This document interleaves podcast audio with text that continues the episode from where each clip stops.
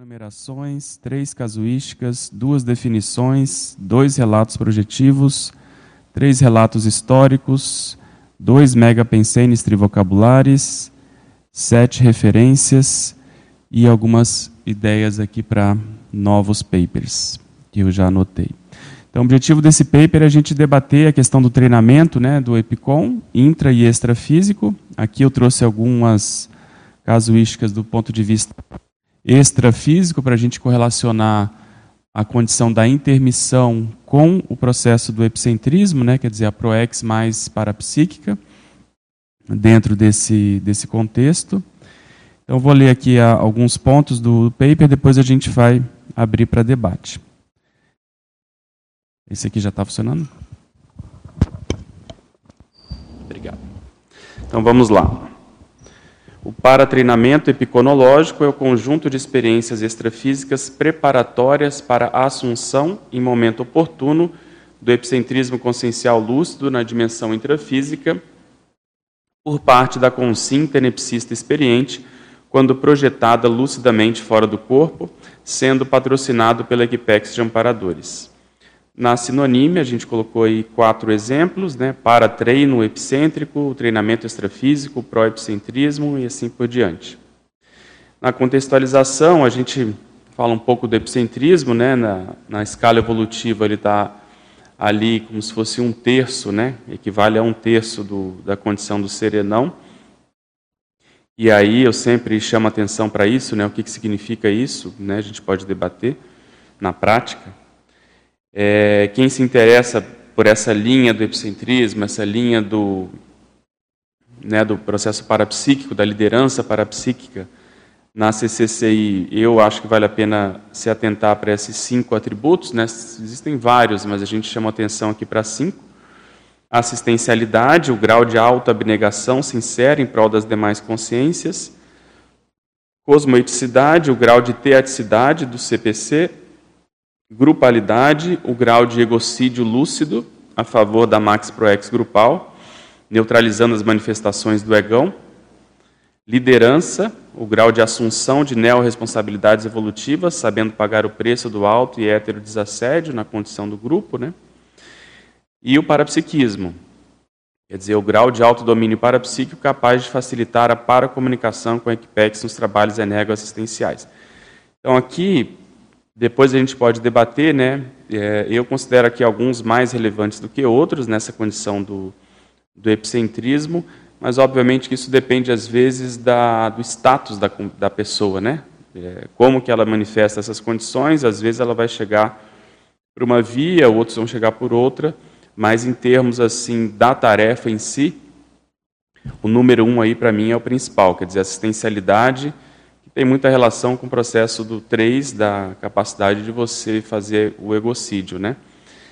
Então, a gente pode debater isso depois, mas a gente nota que às vezes né, as pessoas têm dificuldade nessa condição, né, de, de pensar no outro, ela vem com uma história, né, aí pegando o gancho serexológico, com várias manifestações e papéis onde o ego foi muito inflado, e a pessoa às vezes tem dificuldade quando chega aqui de manifestar essa condição do do egocídio. A gente tem vários exemplos, casos, casuísticas, quer dizer, a gente está tirando isso de, de fatos reais. Né?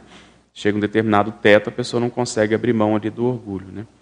E aí, em termos de casuística, como a gente está falando aí de treinamento né, epiconológico, e o meu objetivo aqui é pensar muito nos inversores, né, nos neoepicons, o que, que a gente pode fazer para ajudar. Eu sempre acho que essa atividade foi feita para isso, né, para a gente tentar passar a experiência e ver como é que a gente pode ajudar novas pessoas chegarem no conselho, enfim, o que, que a gente pode é, passar de dicas nesse sentido. Então, aí eu contei meu caso, já falei bastante sobre isso, né? Foi totalmente, assim, para mim, inesperado. Eu já tinha tido essa experiência projetiva que eu comento aí na sequência, mas a ficha não caiu, eu só fui juntar as pontas depois. Mas o fato é que eu estava um dia, era um sábado, eu, a, gente, eu trabalho sábado de manhã, né? E nesse sábado específico, que foi no dia 5 de novembro de 2005, teve assim uma coisa muito extra pauta, fora do padrão, que teve muito, muitos pacientes provenientes do pronto atendimento. E eu acabei saindo mais tarde do, do hospital, saí quase né, e meia, duas horas, porque houve essa demanda mais exagerada, mas, enfim, vim, almocei, voluntariei à tarde, e à noite havia marcado esse jantar com o professor Valdo na Basicom, porque a gente estava com um projeto justamente de mudar a Basicom, né? É, não sei se o pessoal mais novo lembra, mas a Basicom eram 20 quartos, 20 ali, dormitórios. Foi feito para ajudar na implantação do CAEC, na segurança, na questão do voluntariado. E, e chegou um determinado momento que a gente viu que o ideal era morar ali só casais, e a gente propôs essa, né, a gente que eu digo, os moradores propuseram essa, essa condição para o professor Valdo justamente nesse jantar, foi uma espécie de oficialização, ver a opinião dele, o que, ele achava da gente transformar então a Basecom em casas geminadas. Então esse jantar foi exatamente para isso, e aí teve várias pessoas que participaram. E o interessante desse jantar é que a gente, é, a Basecom é como se fosse um L, né? E no meio, no encontro ali das pernas desse, desse L, é a área comum, é a, é a cozinha, né? uma, um hall de entrada. E nós fizemos o jantar ali. E o professor Valdo estava como se estivesse assim, na minha frente. assim, né? E durante toda a conversa do, do jantar, eu tive muita facilidade de, enfim, de clarividência, né? que ficava aquela nuvem. E, e eu achei aquilo muito, enfim, diferente, né? não estava entendendo. E o jantar acontecendo, o pessoal brincando, né, fazendo várias. É, falando de tudo, e falando do projeto e tal, e o professor Valdo comentando a importância de realmente renovar aquele Holopensene, né, ele considerava o Holopensene da Basicom muito de processo monástico, né, de células, celas religiosas, aquela condição toda. E lá pelas tantas, quando foi chegando assim mais para o final, já tinha acabado o jantar, a gente já tinha conversado bastante, ele ameaçou de ir embora, né? Falou com a graça para vamos e tal, ele levantou e aí todo mundo, ah, né, tá bom. Daqui a pouco ele falou, não, vou ficar mais um pouco. Aí ele voltou e continuou conversando. E esse processo comigo acontecendo o tempo todo, mas eu fiquei quieto, isso já tinha acontecido antes, mas achei que era em função do professor Valdo, né, do campo que estava acontecendo ali. E lá pelas tantas ele começa a mexer comigo, começa a me perguntar como é que foi meu dia, o que, que tinha acontecido de diferente. Eu falei, olha, a única coisa que aconteceu foi esse, esse fato, né, de ter tido muito mais paciente do que o habitual, paciente do, pacientes do pronto atendimento. E aí ele falou, não, a gente, eu ia sair aquela hora, mas o enumerador falou para ficar em função de que você estava escado com uma consciência, eles que, queriam tirar. E aí demorou um pouco mais, e aí eles já conduziram, agora a gente pode ir embora e tal. Aí perguntou como é que eu tinha ficado, perguntou para a Cris se eu tinha alterado meu humor durante o dia. É, enfim, fez algumas considerações. Eu perguntei se aquilo eu ia fazer TENEPS na sequência, eu fazia TENEPS às 11 horas da noite na, naquele dia. Eu perguntei se, a, se aquela consegue ser atendida na TENEPS, se ele não tivesse passado ali, ele falou que possivelmente sim, né, provavelmente sim. E ficou por isso. E aí, no dia seguinte, para minha surpresa, eu estava até é, próximo ali da mesa, da, na tertúlia no Salão Verde. Ele lembrou dessa situação e falou: Olha, você precisa ir treinar o epicentrismo. Aí o Mário estava junto, falou: oh, Fala com o Mário para você começar lá no conselho. E está na hora e você precisa aumentar a sua autoconfiança parapsíquica. Então, esse é um ponto que eu sempre falo né, para o pessoal mais novo para avaliar essa esse processo da autoconfiança parapsíquica, né? o quanto que a gente banca aquilo que a gente percebe junto com os amparadores. Essa semana até a gente estava debatendo sobre isso, que muitas vezes a, a, eu considero, né, quem vem da linha muito acadêmica, é, materialista, da ciência convencional, às vezes tem um ceticismo que é neutralizador dos fenômenos na minha avaliação. Como eu venho dessa linha, eu sei o que, é isso, né? Você fica, às vezes, muito cético com certas manifestações e essa autoconfiança parapsíquica ela acaba é, reduzindo. Né? Então, veja, se não tiver experiência para ver como é que a coisa funciona, a tendência é realmente a gente não, né, não trabalhar junto com os amparadores. E aí, juntando essas pontas, né, depois que ele fez essa indicação, e naquela época haviam pouquíssimos né, ipicons, é, eu fui pensar e aí eu fui entender essa projeção que eu comentei de Brasília, que na hora, sinceramente, não fez sentido. Já falei isso aqui também, já trouxe no, acho que no paper Amparagogia. eu sou meio, meio, meio, meio retardado, assim, porque os amparadores sempre eles vêm, né, eles falam uma coisa, eu falo, ah, realmente, tá, mas eu, eu, não, eu não associo que possa estar falando de mim, né? Isso naquela época, né? Eu já estou um pouco mais, menos bobo, né? Mas eles, essa projeção foi muito interessante porque eu saí do corpo na, na minha casa, tinha um, um, amparador do meu lado, ele falou, não, vamos, vamos lá ver as coisas do ECP2. Ele falou de cara. E aí mentalizou o hotel que a gente fazia, que é o Hotel Calton. A gente chegou lá, volitando, e aí fizemos o trajeto que a gente fazia normalmente, pegamos o elevador, tem um, um saguão enorme embaixo, tem um elevador panorâmico, você no primeiro andar tem um lobby, assim, como se fosse um, né, um mezanino. E aí, quando você sai do elevador, se você der uns três passos, você já cai dentro de um salão enorme, né, um salão que a gente sempre fazia o CP2 lá. E se virar para a esquerda, tem um, um lobby, né, tem um foyer assim, grande.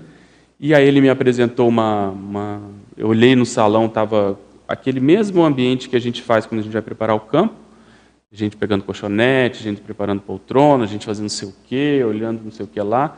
E aí veio uma moça conversar comigo, me explicou o que eles estavam fazendo lá e falou da importância né, do, do isolamento. Eles faziam um isolamento é, energético daquele, daquele salão. Eu achei interessante a, a alegria dela, era uma coisa bem jovem, assim, bem de inversora, é, bem feliz assim de poder estar trabalhando naquele processo, como se fosse bem um para-voluntariado mesmo, assim, sem, sei lá, sem salto alto, sem uma coisa bem chã, assim, bem tranquila e bem acessível, assim, me mostrando né, o que, que eles estavam fazendo ali. Havia como se fosse uma, uma setorização no campo. Então, hoje, se a gente olha os nossos campos que a gente faz, são, é um colchonete, né? Um colchonete, um mar de colchonetes. Tem ali a, a pensando mais aí nos campos tipo ECP2, tem a poltrona, o local de atendimento, os doadores, os de primeira vez, e basicamente é tudo colchonete. Mas ali, extrafisicamente, havia como se fossem mais, uh, mais setores, mais compartimentalizações, alguma coisa assim. Aí ela se despede de mim, esse cara, esse, esse amparador que me levou lá, ele falou, não, vamos sentar aqui. Aí quando eu olhei, né, saindo do elevador à esquerda, havia como se fosse uma mesa. E aí eu sentei perto aqui do elevador, eles sentaram na minha frente, nessa hora sentou mais um, um homem, e aí eles começaram com esse papo de que, é, que eles estavam avaliando, que precisava aumentar o número de epicons, e, e eu assim, tipo, tá, e aí falou, não, a gente precisa ver se aqui na região tem alguém que pode né, ajudar, que você acha, que você considera, aí eu comecei a pensar nos voluntariados, mas assim, era era muito surreal, assim, era muito distante, assim. Aí tinha, na época tinha chegado uma pessoa, até era médico, tá, um médico amigo meu, estava voluntariando, eu pensei, falei, será que deve ser esse cara que eles estão falando, né? E falei nele, falou, é uma possibilidade, tal, enfim. Mas pensa nisso, vê o que, que você acha. É, a gente está de olho nisso e eu nunca mais esqueci essa condição. Eu já estava nessa fase também saindo de Brasília, né? Já tinha é, decidido mudar para cá, então né, pensei que isso era alguém para ficar lá, até para me substituir, enfim, guardei essa condição. Nessa mesmo, nesse mesmo ano, né, alguns meses anteriores, eu já tinha passado pela, por aquele vexame que eu considero no complementar, o primeiro complementar que eu fiz, que foi com o professor Valdo ainda, em que é, na hora do acoplamento, né, eu vi muita, eu travei bastante, eu não relaxei, eu achei que aquilo foi muito vergonhoso do ponto de vista extrafísico, já contei isso aqui também, e saí de lá motivado a fazer uma reciclagem mais profunda, tanto que eu fiz, e a base dessa reciclagem foi exatamente levar mais a sério o processo parapsíquico, porque eu tinha facilidade desde a infância, mas como eu tinha facilidade, eu não aplicava técnica, né, não registrava, era uma coisa um pouco mais de de levando com a barriga, empurrando com a barriga. Então aquilo me deu um, como se fosse um tapa na cara, eu levei mais a sério. E aí, depois que eu assentei aqui em Foz, que o primeiro ano foi bem complicado, 2004, porque eu estava entrando no hospital, tinha muito plantão, muita demanda, tinha muito trabalho, eu voluntariava na, na OIC. E aí, enfim, era, era muita demanda intrafísica. Então, depois que isso assentou, né, 2005, Eu comento aquela condição também que, como eu conseguia voluntariar pouco, só final de semana, eu ficava me cobrando bastante. Até um dia que o professor Valdo me viu lá no hospital, né, que eu, enfim, como eu não podia vir para cá, eu resolvi trabalhar energia no hospital com os, com os doentes, ajudando ali na condição dos doentes. O professor Valdo viu isso uma vez pela clarividência, me comentou, isso tudo em 2004 ainda. E de lá para cá, então, até chegar nessa condição do final de 2005, eu acho que isso né, ajudou a nessa, nessa indicação. Então, se for ver, é uma condição realmente em que a gente olha o parapsiquismo de uma, de uma outra forma e a gente leva o parapsiquismo mais para a vida humana e não fica só restrito às nossas condições aqui da conscienciologia. É, menos de um, um, mês e pouco depois, vocês veem pelas datas, é, eu tenho essa projeção, né? Eu tinha acabado de ser indicado, não sabia ainda do que, que se tratava, né? Tinha assim muita curiosidade, dificuldade. Hoje a gente fala muito mais de epicentrismo. Naquela época se falava muito pouco, né? Tinham poucas pessoas.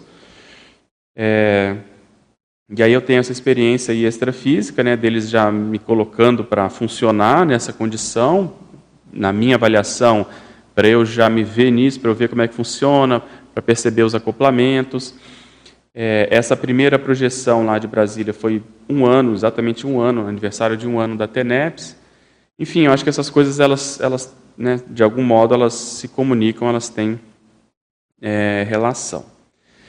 E aí, na sequência, né, já para abrir para a gente poder debater, eu faço essa enumeração, né, que isso tudo me ajudou a ter um entendimento maior extrafísico de como funcionam os cursos de campo.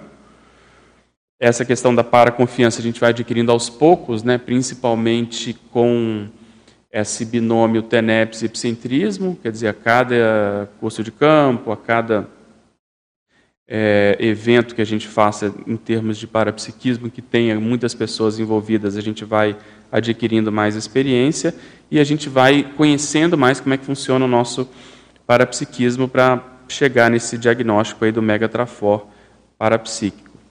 A nossa responsabilidade vai aumentando, vai se entrosando mais com o amparador, principalmente na TENEPS, porque a TENEPS é diária, né? então você vai tendo essa possibilidade de ver o que, que eles querem, né? quer dizer, vai ficando um pouco mais dinâmica essa, essa relação, e aí você começa a perceber que a TENEPS vai saindo daquelas 50 minutos, daquela uma hora do dia, que você faz na sua casa, então você começa a ver a, a vamos dizer, a intromissão positiva da TENEPS no seu trabalho, né, em outros contextos, em contatos que você tem. É, que mais? Essa possibilidade de eu começar a lembrar né, de treinamentos extrafísicos, mas antes de ressomar, já comentei também sobre o processo de projeção. É, eu lembro de algumas reuniões de, de não só de observação, mas de depois atuação para você ver como é que a consim funciona do ponto de vista da semipossessão. Então você você vê o que qual é o gargalo maior da Consciex para transmitir informações. Então um dos principais que eu lembro era exatamente a, a cadência pensênica, né? Quer dizer, se a pessoa não tem uma organização pensênica, uma clareza, uma calmia pensênica, é difícil a Consciex entrar com aquele fluxo pensênico então fica muito conturbado. Então eles faziam um campo né, de isolamento, haviam ali alguns observadores para notar como que esse acoplamento né, para cérebro para cérebro ali ele, ele era feito. Para filiação, né, você ter noção melhor, mais profunda como é que esse entrosamento acontece. Para gratidão, falei nisso também no outro paper. A questão da TENEPS muda de padrão, porque você começa a ficar mais entrosado. No final, aí eu chamo a atenção para a gente lembrar disso, né? quer dizer, muitas vezes a gente fica uh, com um foco que é natural, né? o foco na vida humana, o foco nas nossas metas, o foco naquilo que a gente precisa fazer do ponto de vista intrafísico, mas não é que esquece, né? a gente às vezes não, não, não tem muito presente essa contraparte extrafísica dessa ajuda que, que pode estar acontecendo já. Então veja, às vezes o EPICOM de amanhã ele está sendo né, trabalhado, rememorado hoje pela equipe extrafísica. E aí, na frase enfática, eu comento a assunção de neopatamares na escala evolutiva, ao modo do EPICOM, é acompanhada de perto pela equipe extrafísica, cujos componentes buscam potencializar experiências parapsíquicas educativas. Você já percebeu o dedo extrafísico dos amparadores na preparação para assumir novo patamar evolutivo ao modo do epicentrismo consciencial? Quais têm sido os seus esforços para progredir na escala evolutiva das consciências?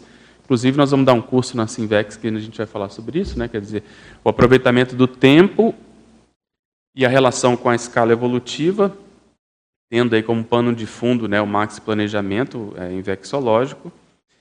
Então é isso, tem sete referências bibliográficas, eu achei uma correção aqui na página 2, finalzinho aí do, do número 1. Um.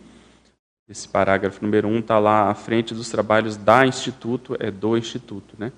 E depois eu vou melhorar essa frase, porque dá a intenção, parece aqui, eu estou à frente dos trabalhos da instituição como um todo. Eu quis dizer que é só do, da, da Unidade Brasília. Né? Depois eu vou melhorar essa redação aqui para ficar mais, mais claro. Mas é isso. Então vamos começar o debate? Sim. Bom dia a todos. Bem-vindo, professor Pedro, a mais um Epicentrismo e Debate lembrando aos participantes online que se identifique ao enviar sua pergunta. Coloque seu nome e também o local de onde está enviando a pergunta. E aqui fiquem à vontade para perguntar. Acho que já tem uma pessoa ali, professor. Bem, parabéns aí pelo paper, sempre muito bacana, né? A gente conhecer esse percurso até você chegar aí onde você chegou no epicentrismo. É, quando você estava falando da, da sua vivência na Basecom e a sua percepção, a escagem, e eu fiquei curiosa para entender um pouco mais da pergunta que o professor Valdo te fez sobre a escagem. Então, ele perguntou se você teve alteração de humor. E aí, você teve alteração de humor? Como é que foi essa relação Não, com a escagem? É, ele perguntou para a Cris, ele queria. Acho que esse foi um dos indicadores que é ele isso. usou exatamente para para, enfim, depois para fazer a indicação, né? Porque, enfim, era uma consex alterada, ele até identificou o paciente, ele falou que tinha sido uma senhora, me perguntou sobre isso, não atendeu uma senhora hoje assim, assim, assado e tal, e aí eu custei a lembrar, porque tinha sido muito, muitos pacientes, mas depois eu, eu localizei, é, e aí ele quis saber dessa repercussão, como é que eu tinha ficado, porque desde manhã até aquela, aquela hora ali. E aí a crise, eu, sim, fiquei normal, não tive nada diferente. É, o pessoal da base de conta até brincou, falou, pô, você fica trazendo essas consex aqui, brincando, né? Padrão Lost, né? Estilo Lost de ser. Então ele ficou me, é, me sacaneando, mas eu falei, não, fiquei né, tranquilo, normal, mas eu já fazia TENEPS ali, já tinha né, três ou quatro anos, a TENEPS já estava bem estabelecida, morava aqui dentro, então e aí, ele, na hora, ele não falou nada dessa questão, não associou nada de, né, de epicentrismo, de nada. Foi um trabalho assim assistencial lá que eles aproveitaram para já fazer. E ele não ah. tinha nem percebido, né? Foi quando ele foi sair que o numerador falou para ele. E eu o que eu percebi é que eles potencializaram a minha energia. Por isso que eu falei que estava mais fácil de eu, de eu ver. Eu começava a olhar para o Sorvaldo, ele sumia, tipo a complementário, né? Ficava aquela nuvem. Começava a ver transfiguração no rosto dele e aquilo sumia, porque alguém fazia uma piada, voltava, tinha que né, interagir. Então a sensação que eu tenho é que eles foram mexendo comigo, potencializando a minha energia para depois fazer esse. É, então, assim, você não tinha lucidez que você estava escado? Não. Não. E não também tinha. não teve nenhuma repercussão emocional quanto a essa escagem. Para você estava 12 por 8. Exatamente. O que ele falou que ajudou, né, no meu caso, foram dois aspectos o temperamento e essa condição de, de naturalmente estar envolvido com, com atendimento, né? Então Sim. esse processo para os amparadores ajuda, né, a fazer. O que falta é exatamente a gente acordar, né, para fazer essa é, ter essa percepção no momento que a coisa está acontecendo. Por exemplo, o próximo paper ou outro que eu quero trazer, que eu já comecei, é, essa semana, um mês mais ou menos, já aconteceu várias vezes. Aí, como aconteceu de novo, eu, eu resolvi trazer que é a mesma coisa, só que hoje eu estou um pouco mais esperto. Eu, foi uma sexta-feira, seis horas da tarde, então você já está né, tá trabalhando, você já assim, acabaram os atendimentos lá na clínica, e aí eu estou dando uns laudos para poder ir embora, e aí chega uma, um pedido de encaixe né, nesse horário. E aí, quando a, a moça, a menina me entrega o pedido para eu ver o que, que era, eu sinto um, um acoplamento, né? É bem parecido com quando a gente recebe, às vezes, pedidos de TENEPS. E aí eu já nem olhei direito e falei, não, pode fazer, porque eu já sabia que era para fazer. Eu só vi que era uma grávida, né, que estava no começo da gravidez e tal. Beleza. Aí eles vão, fazem a ficha e tal, demora alguns minutos. Entra. Quando, quando o casal entra, a moça entra, o, o, o firmamento cai na minha cabeça. Tipo assim, uma, uma, uma coisa inexplicável, assim, de, uma, de um desacoplamento de uma consex muito perturbada. A minha sinalética do ouvido foi a mil e a sensação nítida de que o teto cai na sua cabeça. É bem isso. A, a metáfora melhor é essa. E eu notei aquilo, né? Beleza, eles tiraram, eu fiquei bem, a moça tudo bem, não sei o quê, eu fiz o exame. Aí quando fui fazer o exame, ela estava com um pouquinho de sangramento no, no, início da gravidez e com dor no pé da barriga. Aí fui fazer o exame, aí tinha uma gravidez ectópica, né? Gravidez fora do útero, vive, né? íntegra ainda, oito semanas, imagina, na trompa e, a, e o risco é muito grande, porque a trompa não aguenta, ela vai romper aquilo vai virar um, um abdômen agudo que a gente fala, tem que operar de urgência. Eu expliquei para ela com calma, né, dei o laudo, orientei ela aí no pré-parto, no hospital e tal. E aí agora o que eu quero debater nesse paper é exatamente essa correlação entre o processo de assédio e doença. Né? A gente não estou generalizando, que sempre aconteça, nem toda doença tem assédio, mas quando essas coisas acontecem junto, né, é, por que isso? Né? Qual que é a relação? É, enfim, tem algumas outras condições que eu vou trazer. Mas o que eu estou querendo dizer é que hoje eu estou um pouco mais sensível a isso, entende? É, então, nosso papel, eu vejo dos intermissivistas, é, é notar que às vezes os amparadores já estão fazendo certos trabalhos conosco, mas às vezes a gente não se, não se liga, ou porque falta sensibilidade, ou porque falta foco. Às vezes a gente está no dia a dia, né?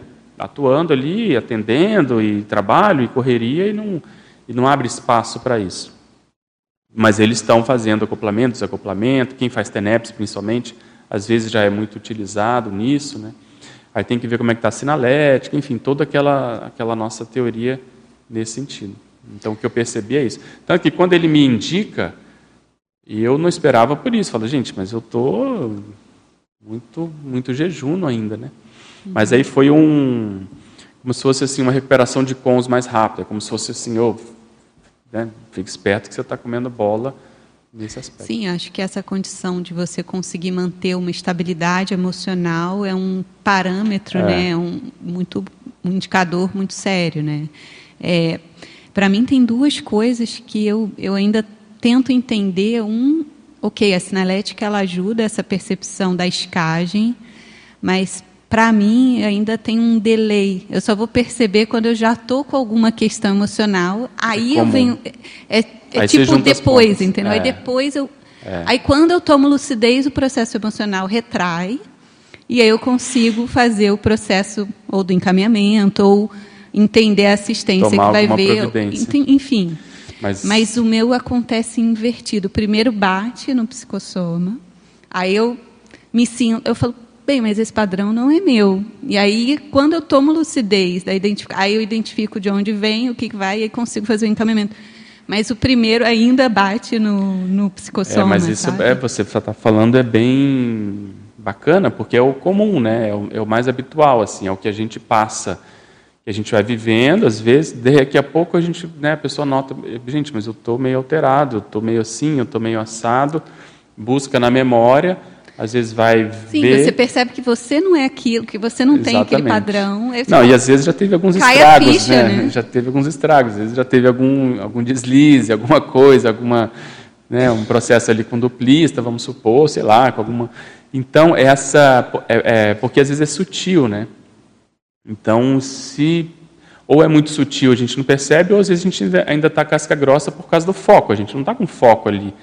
E aí não percebeu, né? Veio a consciência e a gente não, não percebeu. Então, nesse processo de treinamento, até chegar né, a uma condição de epicentrismo, lá, de esperticidade, Eu acho que essa é uma das grandes questões, que tem muito a ver com a lucidez né, do dia a dia. Quer dizer, o nível de lucidez multidimensional, aplicada constantemente, às vezes a gente ainda oscila, né? Oscila, oscila, então a gente vai perceber, já arrombar a porta, já já está com CX, a gente já está sentindo algum, né, algum efeito, já está até replicando aquele efeito da consciência. Então, o que, que ajuda nisso? É, sensibilidade parapsíquica, com um processo de sinalética, pensar mais sobre isso, né? porque aí você já percebe na hora quando a coisa vem. Aí vem outros problemas, que às vezes você está com uma consciência, às vezes você encaminha consciência, mas você pode ficar com uma sequela daquele acoplamento, às vezes uma energia gravitante na cabeça, alguma coisa assim que você custa a limpar aquela condição. Enfim, e aí vem todo o processo de, né, de ter essa desenvoltura energética para fazer a desassimilação. Então eu vejo que esse treinamento é exatamente isso: é, é acoplamento, desacoplamento, assim, desassim, sinalética logo no início ou não, o entrosamento, por exemplo. Com o tempo, o que, que eu comecei a perceber? Antes dessa confusão começar é, acontecer, confusão que eu digo de consex vide, escagem, não sei o quê, eu sinto a presença do, do amparador da TENEPS, num contexto totalmente fora. Aí quando eu sinto que ele chegou, aí eu já estou totalmente ligado. E aí às vezes eu acho que o tiro vai vir daqui, vem dali, mas pelo menos você está tá esperando, você está atento, né? Entendeu? Então assim, eu acho que essa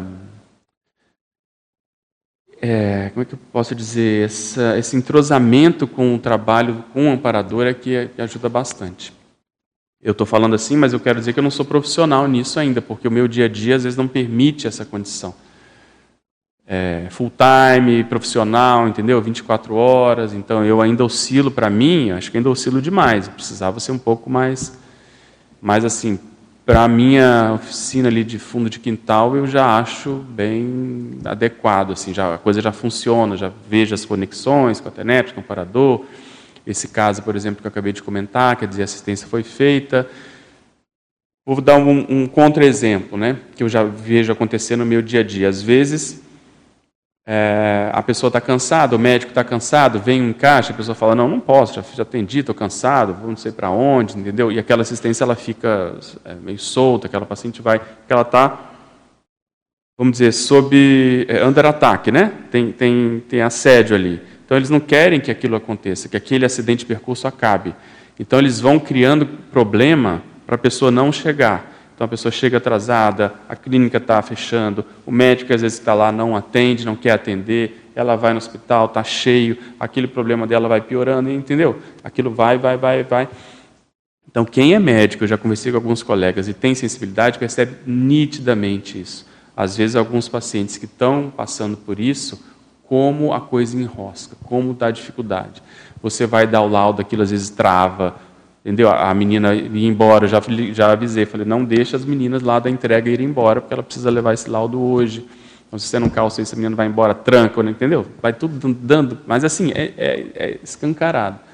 Então, é, quando a gente consegue estar é, tá dentro desse circuito de modo mais lúcido, eu acho que a gente atrapalha menos né, e consegue, consegue ajudar a estancar pelo menos aquele processo que está acontecendo. É, o que me chama a atenção é essa condição da imperturbabilidade diante do, da escagem. Isso, assim, Ajuda. realmente me chama bastante atenção. E também, para mim, essa condição atrelada à própria desperticidade. Né? Então, o epicentrismo e a desperticidade, de, de uma certa forma, atuando ali. Exatamente. É, não diretamente, vai... mas muito próximo, né? Porque precisa de algum nível, né, de, de você conseguir lidar com esse desassédio. Exatamente, porque quando você recebe um impacto negativo da energia, aquilo você precisa ter uma certa uh, perturbabilidade, não sei o nome que a gente vai dar nisso, mas você precisa ter um, porque senão você fica um pouco alterado, aquilo né, dá um, dá um, não foi esse caso, mas eu já senti enjoo na hora de você querer é, vomitar, às vezes dá uma tontura, você entendeu? Então você tem que ter um, um prumo ali que você, o mundo está caindo, mas você está com a cara boa e atendendo e falando, e aquilo normalmente passa. E essa sua fala é interessante porque eu vou falar isso nesse curso. A, a escala ela é uma classificação, mas os atributos eles são como é que posso dizer assim? Eles são elásticos, eles são é, é o ciclo. Você entra no, no, no, ciclo da imperturbabilidade antes da dispersidade. Só que é uma imperturbabilidade menor, obviamente, né? Então você vai trabalhando com aquilo. Então quem é o que eu falei antes aí desses cinco atributos? A pessoa quando chega, nós vamos ver como é que ela está, né? Vamos supor o epicentrismo. Então, às vezes o está alto, o egão está tá muito, né? ela tem pouca grupalidade, mas ela tem liderança, entendeu? E aí é um, é um jogo. Eu costumo dizer que a dispersidade, para chegar na dispersidade em si, não pode ter uma nota muito baixa em alguns quesitos, porque senão a pessoa fica muito vulnerável. Por exemplo, a pessoa pode ter trafar, mas o trafar não pode ser muito grotesco ser o grotesco, uma fissura que todo mundo já falou, que aquilo já impactou no grupo, que todo mundo sabe, que a pessoa não se emenda, ela não tem vergonha na cara, ela não faz recim. Aí não dá. Por quê? Não dá porque a gente não quer? Não, porque é fácil os assediadores pegarem a pessoa naquele, naquele ponto. Não está todo mundo vendo. O que, né? o que vai mexer com dispersidade? Outra coisa, esse mesmo raciocínio de escagem, é, desassim, tudo isso também tem gradações. Então, o, o, pelo menos o que eu percebo no meu caso, quando que eu comecei a admitir que eu poderia estar na dispersidade, né? O professor Valdo falou, eu não considerei, teve aquela condição toda que eu já comentei, mas eu comecei a dar valor quando eu vi que eu já estava mexendo com coisa um pouco mais pesada para o meu nível e eu não estava me alterando, a coisa estava caminhando, mas eu sentia tudo aquilo. Então, alguns cursos de campo que você acha que a coisa não vai dar certo, porque você está sentindo uma pressão mega, e você vai, aquilo acontece, aquilo sai. Então, eu acho que a dose, né, falando de dosagem, vai aumentando, você vai suportando, o trabalho vai acontecendo, enfim. Então, eu acho que é o mesmo atributo, só que numa dosagem maior e você vai se qualificando é, mais. Outra coisa, a, a realidade multidimensional, do mesmo jeito da realidade serexológica, ela é muito dura, porque você vê né, como é que esse processo de assédio acontece, assédio e, né, e assediador e, e assediado, é uma coisa um pouco cruel, vamos chamar assim. Como que é feita, como que se dá a situação. Então, se a gente não tem uma certa, não sei o nome, mas assim, uma, uma tranquilidade para ver isso, e aí no meu caso eu vejo que a medicina ajuda de algum modo, porque você vê tragédia, você vê coisa triste, né, doença, doença incurável, é, isso vai de algum modo te preparando, eu acho que para ver isso. E obviamente a experiência extrafísica, né, de, de lidar com isso. Então, essa, não sei o nome, né, mas você estar mais predisposto para ver isso, pelo menos uma parte, né? Óbvio que a gente não vê tudo. Eu acho que é um outro fator que a gente consegue, é, vai se preparando, entendeu? A gente vai se preparando para poder perceber. Que eu faço a conexão com a questão do passado, né? A gente poder lidar com as nossas, é, nossas e, e alheias, né? Maturidades pessoais e alheias, para a gente poder entender mais da, da situação que está ocorrendo. Ok? Pois não. Bom, bom dia. Obrigada, Pedro, aí pelo, verbi, pelo paper, né? Muito bom a gente estudar esse, essa construção, né? É, eu queria fazer duas perguntas para você relacionado, primeiro a essa construção dessa sensibilidade parapsíquica em um parapsiquismo funcional, né? Porque eu acho que no final das contas, né? O parapsiquismo ele nos ajuda a afincar nossas lembranças intermissivas e ajudar na proex e aprofundar na assistencialidade. Claro que eu falei, não é sim, só sim. isso, né? Mas uhum, de uma entendi. forma geral, para tornar ele funcional, a gente vai ter que se esforçar para isso e naturalmente isso vai nos, nos, qualificando, né? Acho que a desperticidade ela vem como uma necessidade da gente conseguir mais a fundo nas assistências, né? E aí eu queria, se você pudesse contar um pouco Como que foi essa construção desse caminho seu, desde o teu início da Invexis ali, né, 91 mais ou menos, até agora nesse parapsiquismo funcional? Porque você comenta que você tinha muita facilidade de projeção, né, já tinha essa sensibilidade, mas transformar isso em todas, na sinalética, né, na na assistencialidade, no aprofundamento? Como que foi esse caminho e como que você, se você relaciona isso também com a qualificação da Invex? Eu acho que sim, eu acho que eu gostei dessa expressão, né, o parapsiquismo funcional, porque é, às vezes é, a gente não pode generalizar, mas eu vejo pessoas muito é, empenhadas no parapsiquismo em termos de treino, né, de maratona, e eu acho que isso ajuda bastante na, na sensibilidade mas falta às vezes essa funcionalidade de levar isso para o dia a dia, ou de, né, de, às vezes fica muito setorizado essa, essa condição. Então, o que mais me ajudou foi o compromisso com o processo da né, Invex e Proex. Né? Eu levava isso muito a sério, isso para mim era a prioridade número um. Mas eu tinha, ainda tenho, né, melhorei e tal, mas ainda tenho um trafar da desorganização no sentido de não ser caxias, de não levar tudo certinho, né, assim, de anotar cada coisa, como é que aconteceu. Então, na época que, que na Invex, como eu né, voluntariava muito, fazia medicina, era corrido. Então, era bem funcional, quer dizer, as coisas iam acontecendo eu tinha facilidade, eu registrava o principal, quando aquilo realmente saía do padrão, eu registrava, mas não era um exemplo né, da pessoa é, organizada. Então, o que a Invex me ajudou foi a Invex e esses, essas, vamos dizer assim, essas projeções vexaminosas, esses eventos, como eu comento aqui do complementário, me ajudaram aí, aí vendo que eu precisava levar isso mais, mais a sério. Então, veja, o compromisso com o processo, essa conscientização com relação ao trafar, quer dizer, eu preciso levar isso mais, mais a sério. E aí, quando eu fiz essa união desse treinamento que eu estava comentando antes, de levar mais a sério os EVs, de, entendeu? Trabalhar mais com a exteriorização de energias, de fazer essa condição, por exemplo, de levar para o hospital. Eu sempre conto que nesse dia que o professor Valdo me viu lá no hospital, né, tinha um exame que a gente estava fazendo, estava difícil, a coisa não caminhava. Aí eu fui para trás da médica e comecei a jogar energia, jogar energia, jogar energia, até que a coisa acalmou e, e o, procedimento foi feito. É, então, quando eu fiz isso, é que, é que mudou.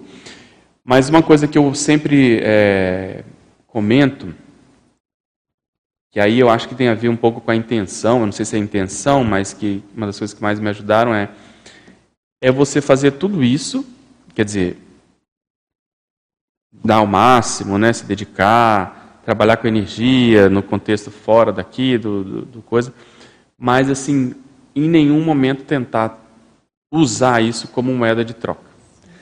Porque é muito comum isso, eu vejo. E eu era do meu jeito, assim, eu, eu, eu jamais pensei, né, nossa, quanto, estou né, fazendo tudo isso aqui, precisava ter mais não sei o que lá. E eu vejo isso muito frequentemente, quer dizer, às vezes a pessoa reclamando, né? Puxa, mas eu já estou tanto tempo, puxa, mas eu invisto tanto, puxa, mas eu faço não sei o quê e não tenho. Eu comento também, né, no, no caso de personalidade consecutiva, né, quando veio o caso do, um dos casos aí que o professor Valdo abriu, que a pessoa não era da comunidade, né, depois passou a ser, a pessoa morava fora, e aí uma pessoa que já estava há décadas aqui falou, nossa, mas já estou tanto tempo aqui, o professor falou comigo, e não sei o que. Eu falei, mas escuta, você está reclamando? É, ou é impressão minha? a pessoa brava, a pessoa experiente e tal. Então, é isso. Porque no reconhecimento, fundo, né? reconhecimento, né? um egoísmo de você querer fazer, porque, olha, como que eu estou fazendo?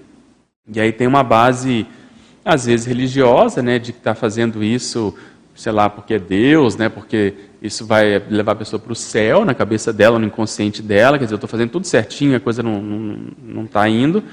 Ou da monarquia, desse merecimento, fala, poxa, mas eu estou aqui, eu estou aqui há tanto tempo, me dedicando e tal. Então, assim, esse, esse processo não pode realmente passar pela cabeça. E aí, por isso que eu gostei da sua expressão, porque o que eu sinto comigo é, eu tento me me, me colocar à disposição para quando precisar eles, eles me usarem aí em todos os sentidos, se é para ver uma coisa, se é para perceber, se é para ouvir, se é, entendeu? Nesse aspecto. Então, eu sempre comento, eu chego aqui, por exemplo, eu abro as minhas uh, meu processo parapsíquico, mas eu não fico querendo saber quem é, quem que está aqui, quem que não está, essas coisas não vou para um curso, não, não vejo. Só quando a Consex ela vem e ela se apresenta e ela fala e ela coloca o Holopensene dela que ela quer que eu saiba quem está ali, é diferente, né? No último complementar foi exatamente isso que aconteceu. Então, entende? Porque senão entra muita imaginação e nós temos muita teoria. E, assim, principalmente quem vem da intelectualidade, é, é, é fácil você começar a criar uma história, um enredo. Então eu zero essa condição, procuro fazer meu dever de casa. O ruim, entre aspas, disso é que normalmente eu, eu, eu posso ficar um pouco aquém, porque eu poderia estar um, mais à frente, com um nível assim, vamos supor, de, sabe, de trabalhar um pouco mais ali no meu limite. Então, se eu não, não me ligar, eu fico um pouco mais passivo nessa situação. Ah, Estou aí, estou com os amparadores, estou fazendo o meu processo, mas eu tenho que me ligar para ver se não é o caso de dar um, um gás, entende? Então, vamos supor, essa atividade ajuda. Quando eu vou para atividades que vão mexer comigo na condição de cobaia, tipo PROAD, quando a gente fez o Mega GESCOM, as assessorias que dá consecutivos quando eu vou na condição de cobaia, o imersão lá retrocognitiva que a gente faz no laboratório, procuro ir na condição de aluno. Então, justamente para poder trabalhar um pouco mais com essa, com essa condição, entende?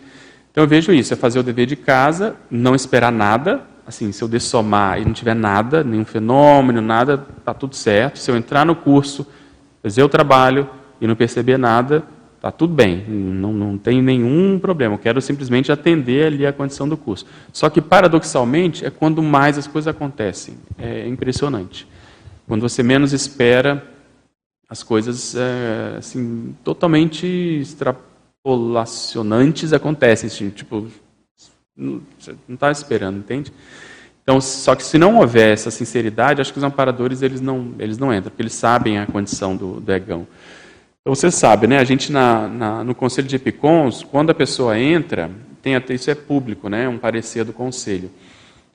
A gente fala muito essa essa condição, porque a pessoa vai ser empoderada numa condição de parapsiquismo, numa condição grupal, e se ela não ficar atenta, ela começa a voltar o processo do ego do passado. E então a gente sempre, né, tenta, nem sempre a gente dá conta, né, em termos de grupo, né? Às vezes a gente vê situações em que o egão realmente torna a aparecer, mas é uma tendência, quer dizer, a pessoa voltar a querer exigir e, e às vezes se sente injustiçada e etc. Então é que essa questão do parapsiquismo ela gera poder, né? Porque é informação, é a mais, né? De, de todos os sentidos. Então é, na Sinvex, pelo menos, né, o que a gente tenta, ou na Invexologia de forma geral, é transformar essa inteligência parapsíquica precoce de forma funcional, né? É, às vezes a pessoa tem muito, ela tem contato até com os amparadores, ela consegue perceber, mas acaba tendo essa dificuldade de transformar isso num caminho mais assertivo das escolhas, né, da vida, ou mais assistencial dentro do dia a dia.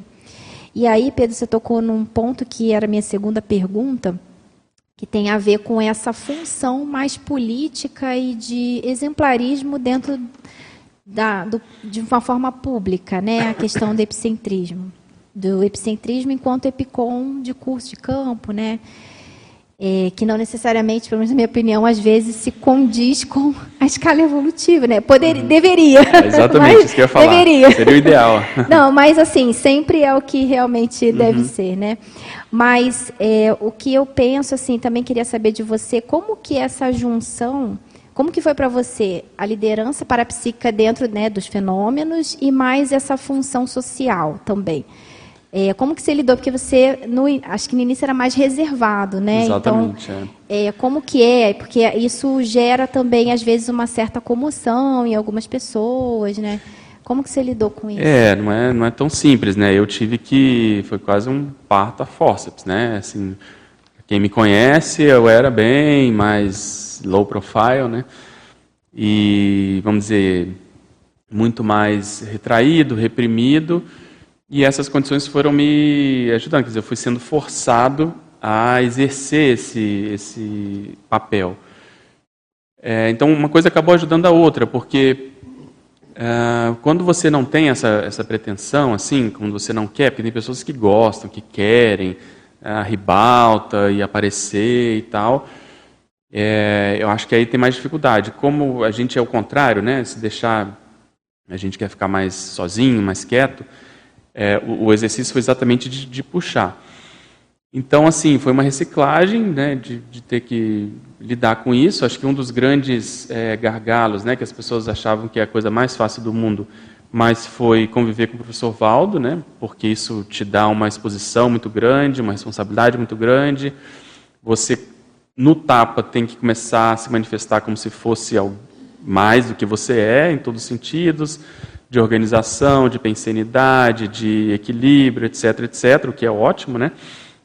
Mas é uma, é uma nem todo mundo né, aguenta. Então, as pessoas às vezes queriam ficar próximas ao professor Valdo, é, sei lá, para aparecer, por causa do status, por causa de uma série de condições, e às vezes não se sustentava né, nisso. Então eu vejo que a, o desafio é exatamente a gente ver qual é a nossa dificuldade. Então tem pessoas, como eu falei, que é o contrário. Então, no próprio conselho eu vejo isso, quer dizer, a pessoa tem uma tendência maior para o egão, ela tem que puxar o freio de mão nesse sentido, tem que ser sempre menos, às vezes falar menos, às vezes mais discreto, incluir outras, né, outras pessoas.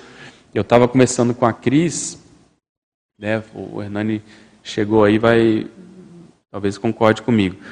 É, eu já tive vários momentos né, na, no próprio conselho, na CCCI, quer dizer, momentos que você aparece mais, aparece menos, exatamente para você tentar, o objetivo, a intenção é, é, fazer essa dosagem, porque se deixar você, como você tem mais experiência, você está numa posição de poder, você, entende, tem uma série de condições, naturalmente você acaba se destacando mais.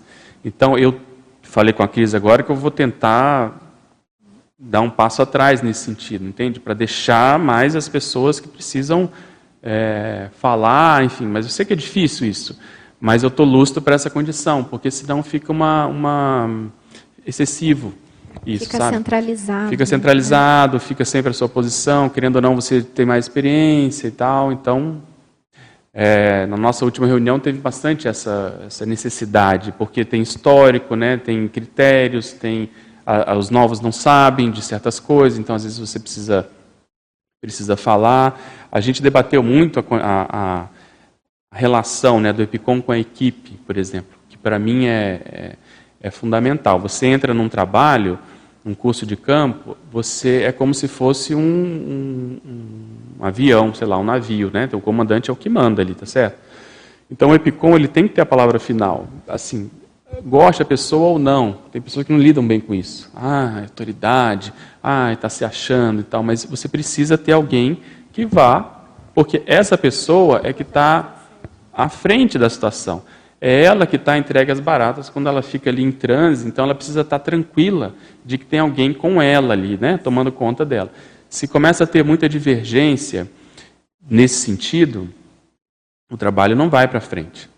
Então a gente debateu muito, por exemplo, se o EPICOM ele vê a necessidade de colocar alguém na equipe, ele tem essa prerrogativa. E isso tem que estar bem tranquilo na cabeça das pessoas. Ah, mas a pessoa não tem um pré-requisito. Ah, mas a pessoa é, é não sei quem.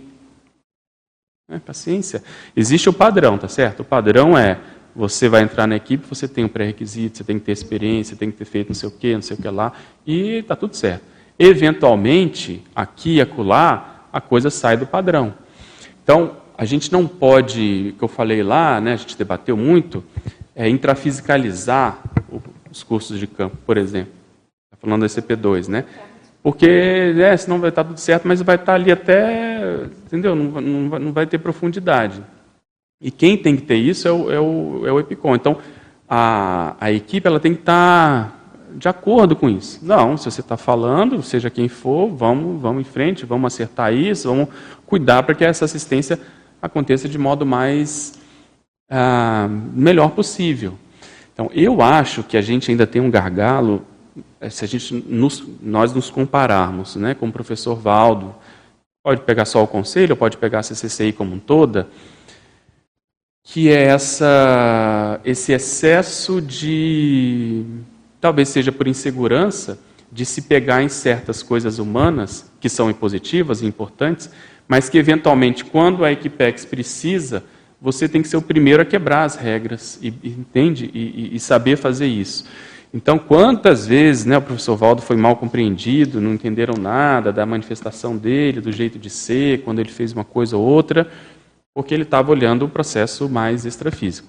Então, para a gente é, atender isso, a gente precisa ah, enfrentar o processo, às vezes, da incompreensão das pessoas. Então, e, e da autoconfiança, né? E ter autoconfiança né? para fazer, exatamente. Saber fazer, saber fazer da melhor forma.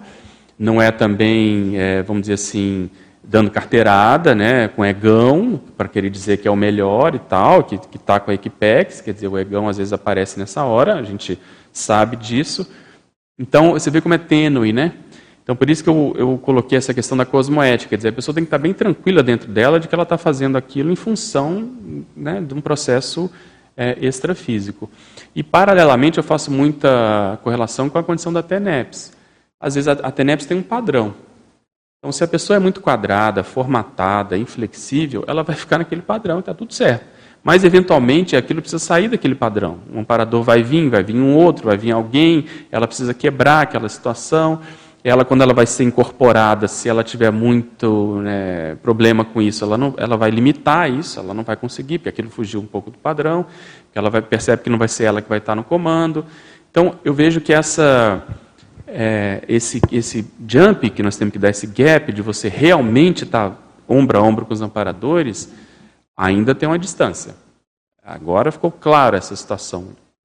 Recentemente aí que nós tivemos que, é, que debater por causa disso, porque a gente precisa ter o entender o que é o padrão e o que é a exceção e está tudo certo. Porque quando começa a exceção, começa uma série de, vamos dizer, de desconfianças né? Não, mas por que isso? Qual o interesse? Por que não pode? Está errado, não é o procedimento? Vem. Gente, entende? Então é o problema do navio. Você saiu no navio com o comandante, saiu no avião lá com o piloto, ele é que, ele Porque, inclusive, ele a responsabilidade também é do EPICOM, né? Assim, então, então é, é, na verdade, é um investimento ali, né? É, é pela confiança e tudo ali. E, pra... e outra coisa que eu acho que, né, pegando esse gancho, que além disso tudo, é, o que vai fazer essa condição funcionar é exatamente esse entrosamento, porque é, ninguém faz nada sozinho. Então, eu, eu citei, né, eu sempre cito o, exemplo. Você, acho que todo mundo já teve essa experiência, né? Você faz vários cursos, pegando o meu caso. Então, dei vários cursos como Epicom. Pegar só o ECP2, vários ECP2. Lá pelas tantas, coincidiu um ECP2 em Curitiba até. E a equipe que foi, foi uma equipe que tinha mais afinidade comigo e a equipe tinha muita experiência no curso. Então, a Ana Luísa era coordenadora, a Patrícia Pelari estava na equipe, tinha a Juliana dos Remédios, tinha várias outras pessoas, a Cris estava. Na semana eu tive várias é, experiências com a equipe da Veronesa, enfim, Aquele curso é como se fosse assim, não dá nem para comparar. É como se aprofundasse muito mais, tudo, tudo, tudo, todos os aspectos. Em termos de fenômeno, de assistência, de, de, de teve incorporação no meio do, do campo, por exemplo, aquilo foi atendido. Então, quando a gente consegue fazer isso em termos de equipe, e aí não tem, quer dizer, é, naquele momento eu estava como EPICOM, mas eu já atuei nessas funções na equipe de CP2, tentando patrocinar esse mesmo nível de, de harmonia. Então, quando a gente consegue alcançar isso, e aí o ECP2 ajuda bastante na, na equipe, os amparadores eles entram mais. Quando eles têm que calçar certas é, melindres, dificuldades, a condição, eles tiram um pouco o pé, porque senão vai estourar naquela, né, naquela, naquela equipe que está tá funcionando. Então, por exemplo, quem tem interesse em fazer, seguir né, nessa, nessa condição do processo parapsíquico, E eu pensaria bastante nessa condição de coordenar cursos de campo, ver como é que é essa condição. Vocês vão estar no CP3, não é isso? Por exemplo. Então, você e o Felipe, quer dizer, essa função é o olho do furacão. A coordenação da equipe de campo do SCP-2, é, Patrícia tem muita experiência nisso também, quer dizer, você está ali entre a formação da, da turma, que é o desassédio maior, né, junto com quem está trabalhando ali, que é a equipe executiva, você está junto com o EPICOM e você está fazendo um, né, uma intermediação com a equipe extrafísica. Então, essa função eu vejo que ela é fundamental.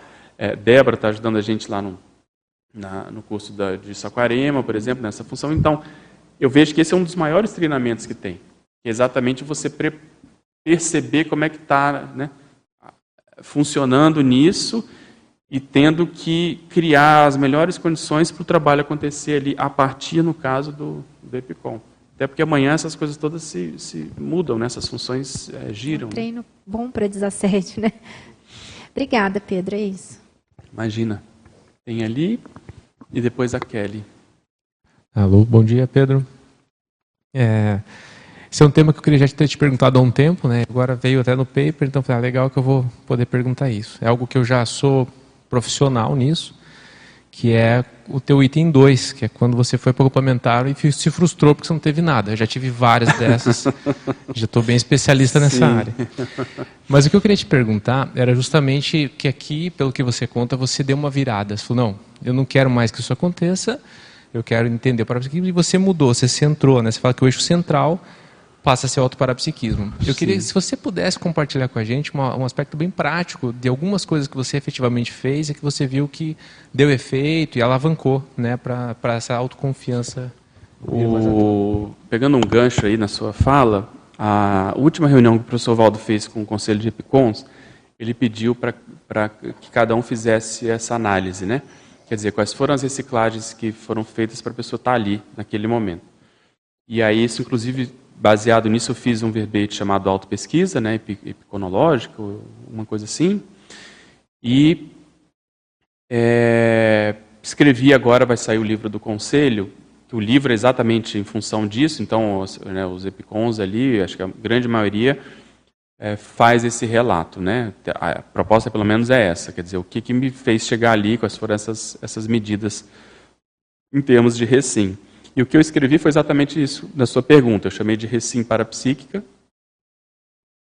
que é o problema paradoxal das vezes a gente.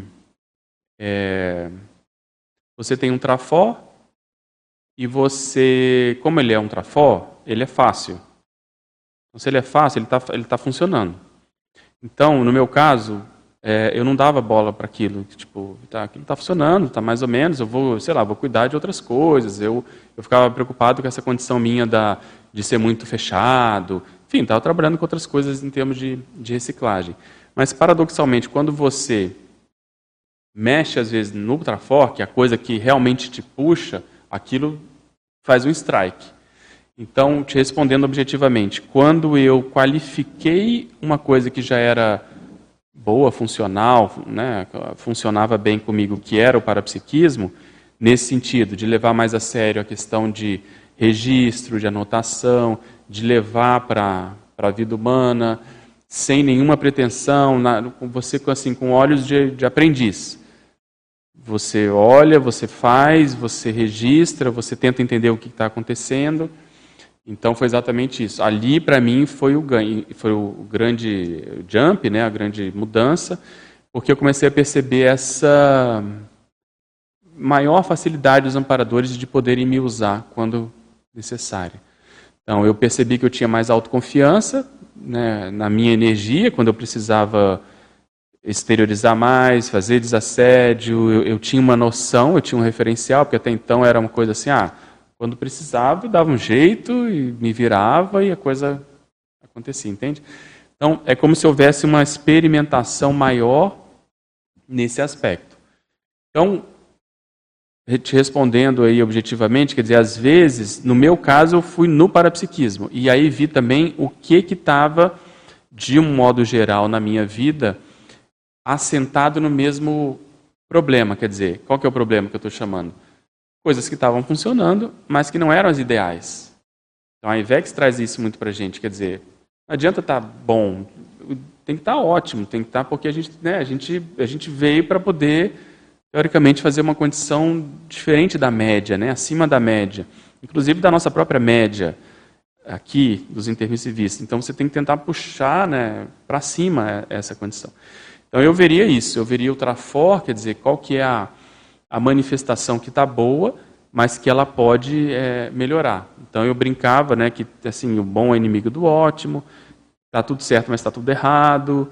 Então assim, porque se você olhasse para minha vida, eu era voluntário, gente, fazia TENEPS, estava na medicina, está tudo certo.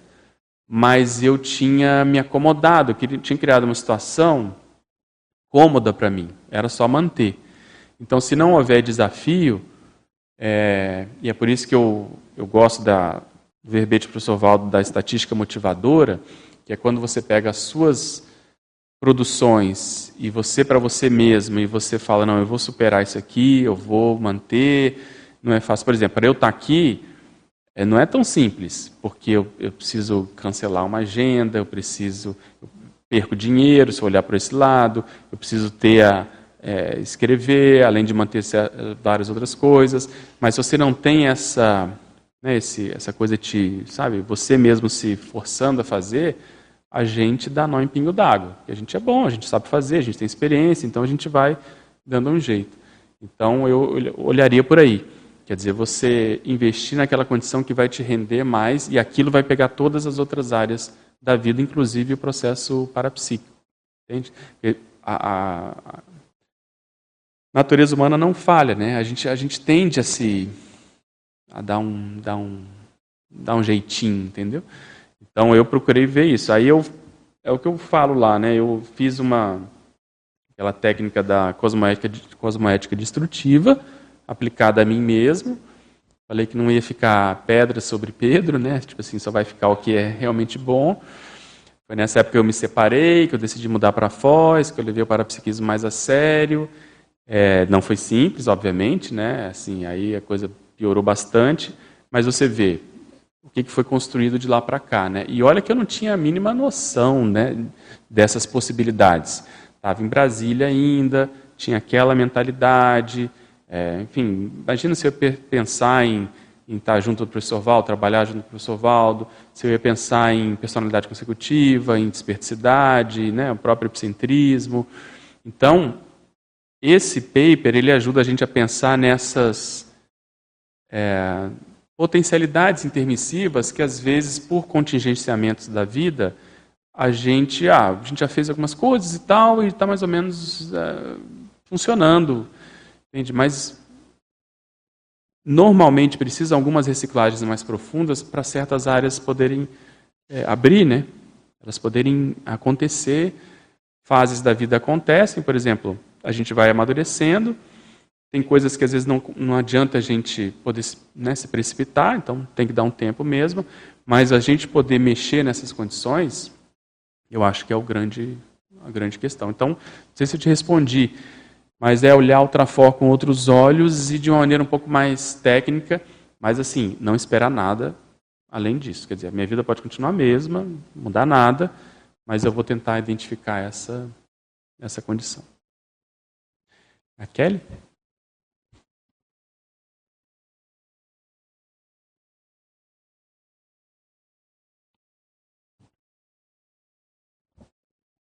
Not yet. Ela já trocou ali, Paty. Obrigado. Agora sim. Bom dia, Pedro. Bom dia. É, eu fiquei bastante reflexiva aqui com essa listagem de atributos que você propôs, né? E especialmente ali o item liderança. Né? Uhum. É, o grau de assunção de neorresponsabilidades evolutivas, sabendo pagar o preço do alto e heterodesassédio na condição do grupo durante a defesa e concretização das ideias libertárias. É, eu acho que esse é um desafio muito grande, esse preço que a gente tem que pagar pelo alto e heterodesassédio. Né? E eu fiquei refletindo muito sobre essa questão da assunção de novos patamares, não só evolutivos, mas de responsabilidade, né? E essa relação direta com o item grupalidade ali, essa questão do egocídio, né? Então eu fiquei pensando muito nessa questão do sinergismo dessas renovações quando o foco está no grupo, porque é diferente. Ah, vou fazer um investimento, vou mudar na escala, uhum. vou assumir uma responsabilidade, e quando isso é em função da demanda e da necessidade do grupo, quase que uma imposição Exatamente. do contexto evolutivo. Exatamente. E talvez o efeito direto nesse para-treinamento epiconológico, né? quando a pessoa está nesse sinergismo do funcionamento do grupo e das necessidades do grupo acima das próprias necessidades, talvez. Né? E eu queria saber se podia explorar um pouquinho essa questão, Sim. porque eu acho que esse é um grande desafio, assim, é, até é. não só observando as minhas dificuldades, mas também de outras pessoas, o quanto que às vezes ainda entra um processo de indignação em relação às pessoas, uma dificuldade de compreensão maior em relação às necessidades de desassédio do grupo, né, do outro. Então eu vejo que acaba tendo não só essa necessidade de um sinergismo das inovações pessoais com o contexto do grupo, e aí sim assumindo mais responsabilidades, etc., mas também as dificuldades que, que embarreiram, né, as dificuldades pessoais que embarreiram esse processo. Né? É, eu acho que você falou tudo, quer dizer, no parapsiquismo, quanto, quanto mais, eu falei, né, quanto mais a gente investe, tem que ser menos para a gente, né, pensando menos na gente. E é o que você falou, quer dizer, lá pelas tantas, a gente vai vendo que os anos se passaram e a gente, a gente tem experiência, a gente, a gente conhece as coisas, a gente, e a gente olha para o lado e vê que às vezes falta. Então, é, a gente precisa assumir essas funções, porque não tem, só, só, tem meio que a gente mesmo e poucas pessoas estão né, fazendo essa, essa condição. Então, quando isso acontece, é quando a gente mais ganha. Então é totalmente paradoxal, porque você apanha mais, porque é mais difícil, né? tem a criação, a gente erra, a gente fica exposto, trafares aparecem, mas se a intenção for sincera de ajudar e preencher aquela lacuna, é, os amparadores chegam mais perto. Então toda essa, vamos dizer, essa trajetória, essa condição é, que eu mostro aí no meu caso, eu vejo exatamente em função disso. Então, eu sempre é, comento que por exemplo, se deixasse se eu pensasse em mim, e eu ia ficar escrevendo em casa, ia escrever 10 serexologia rápido, assim, porque. Mas eu vejo a carência que tem, né? a carência nas ICs, a carência na condição do próprio conselho, a carência geral, a carência aqui para sustentar isso, enfim. E olha que eu trabalho muito, se eu, se eu não trabalhasse, eu ia estar muito mais aqui. Mas é como você falou, eu olho às vezes para o lado, é, colegas que têm mais disponibilidade, tem, são milionários do ponto de vista intrafísico, mesmo financeiro, e um pouco ainda, sabe, nessa condição, a necessidade muito grande da gente precisar e, não, e a pessoa não, não chega. Outros têm, são milionários de experiência, de conhecimento também, estão com outras prioridades. Então, a gente é mais beneficiado do ponto de vista dos amparadores quando a gente mais se joga no grupo, nesse aspecto no bom sentido, quer dizer, você quer ajudar, você acha que você tem aquela condição, não pode ser um processo religioso, obviamente, né, de você ir e querer salvar o mundo e daqui a pouco a gente, a gente se estoura todo, não.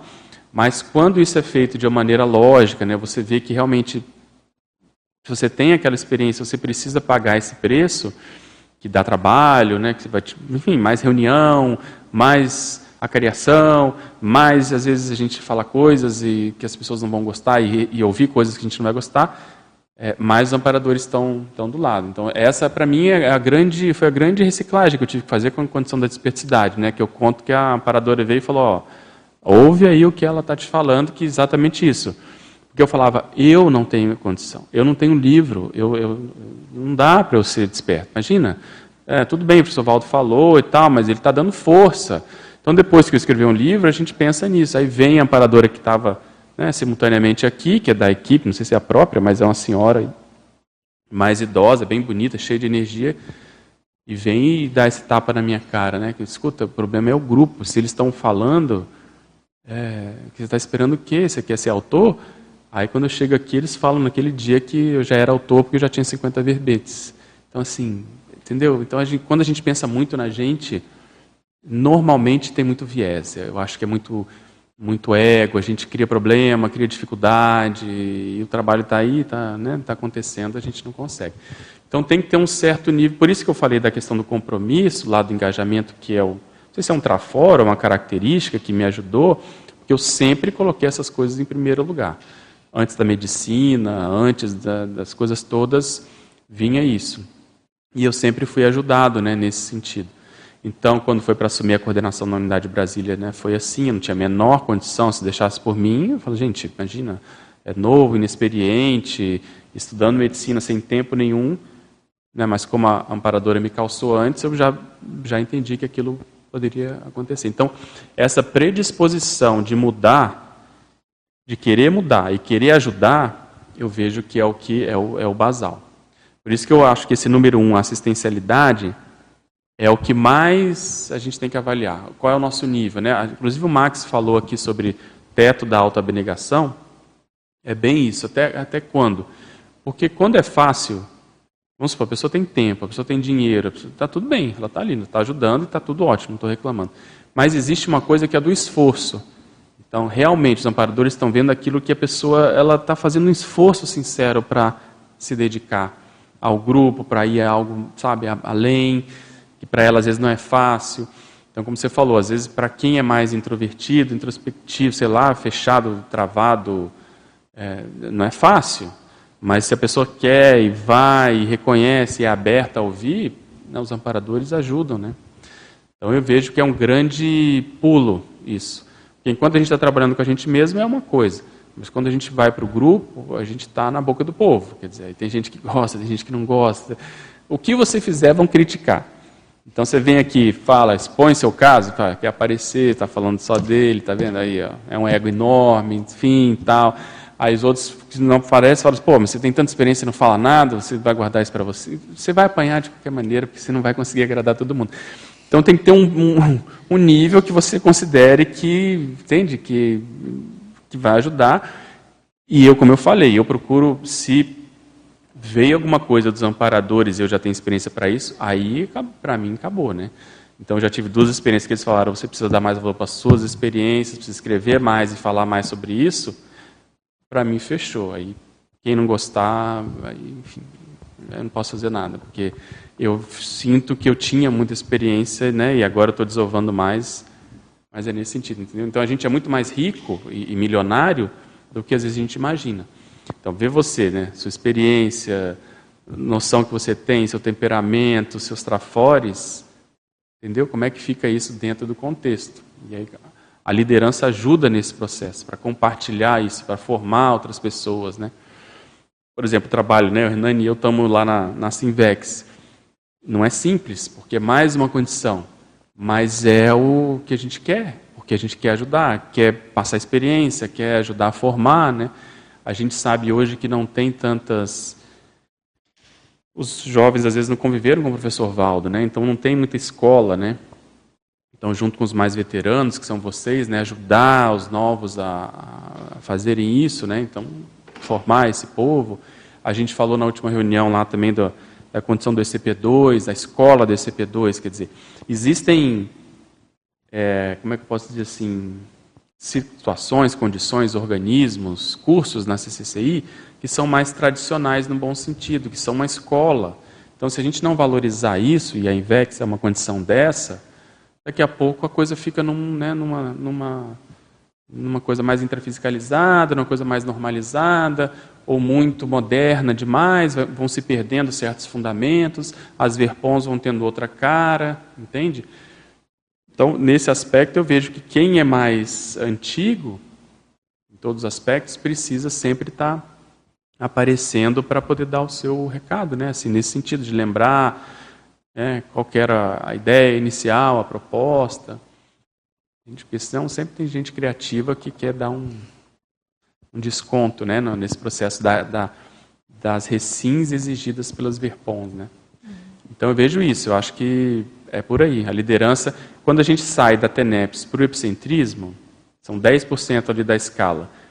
Muito desses 10% são pagos na condição da exposição, intra e extrafísica.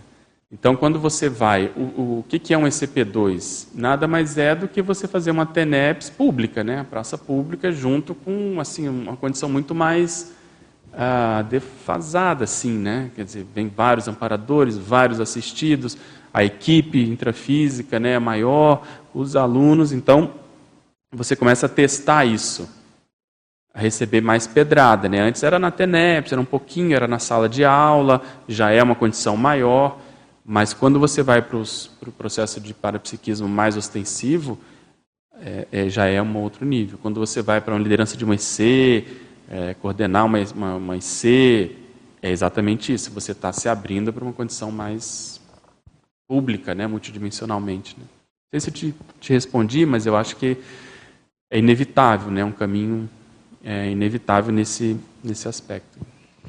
Eu vejo também como um qualificador do processo da inversão assistencial, né? Porque às vezes no início da Invex se foca muito nas tarefas assistenciais que a pessoa vai assumir, né?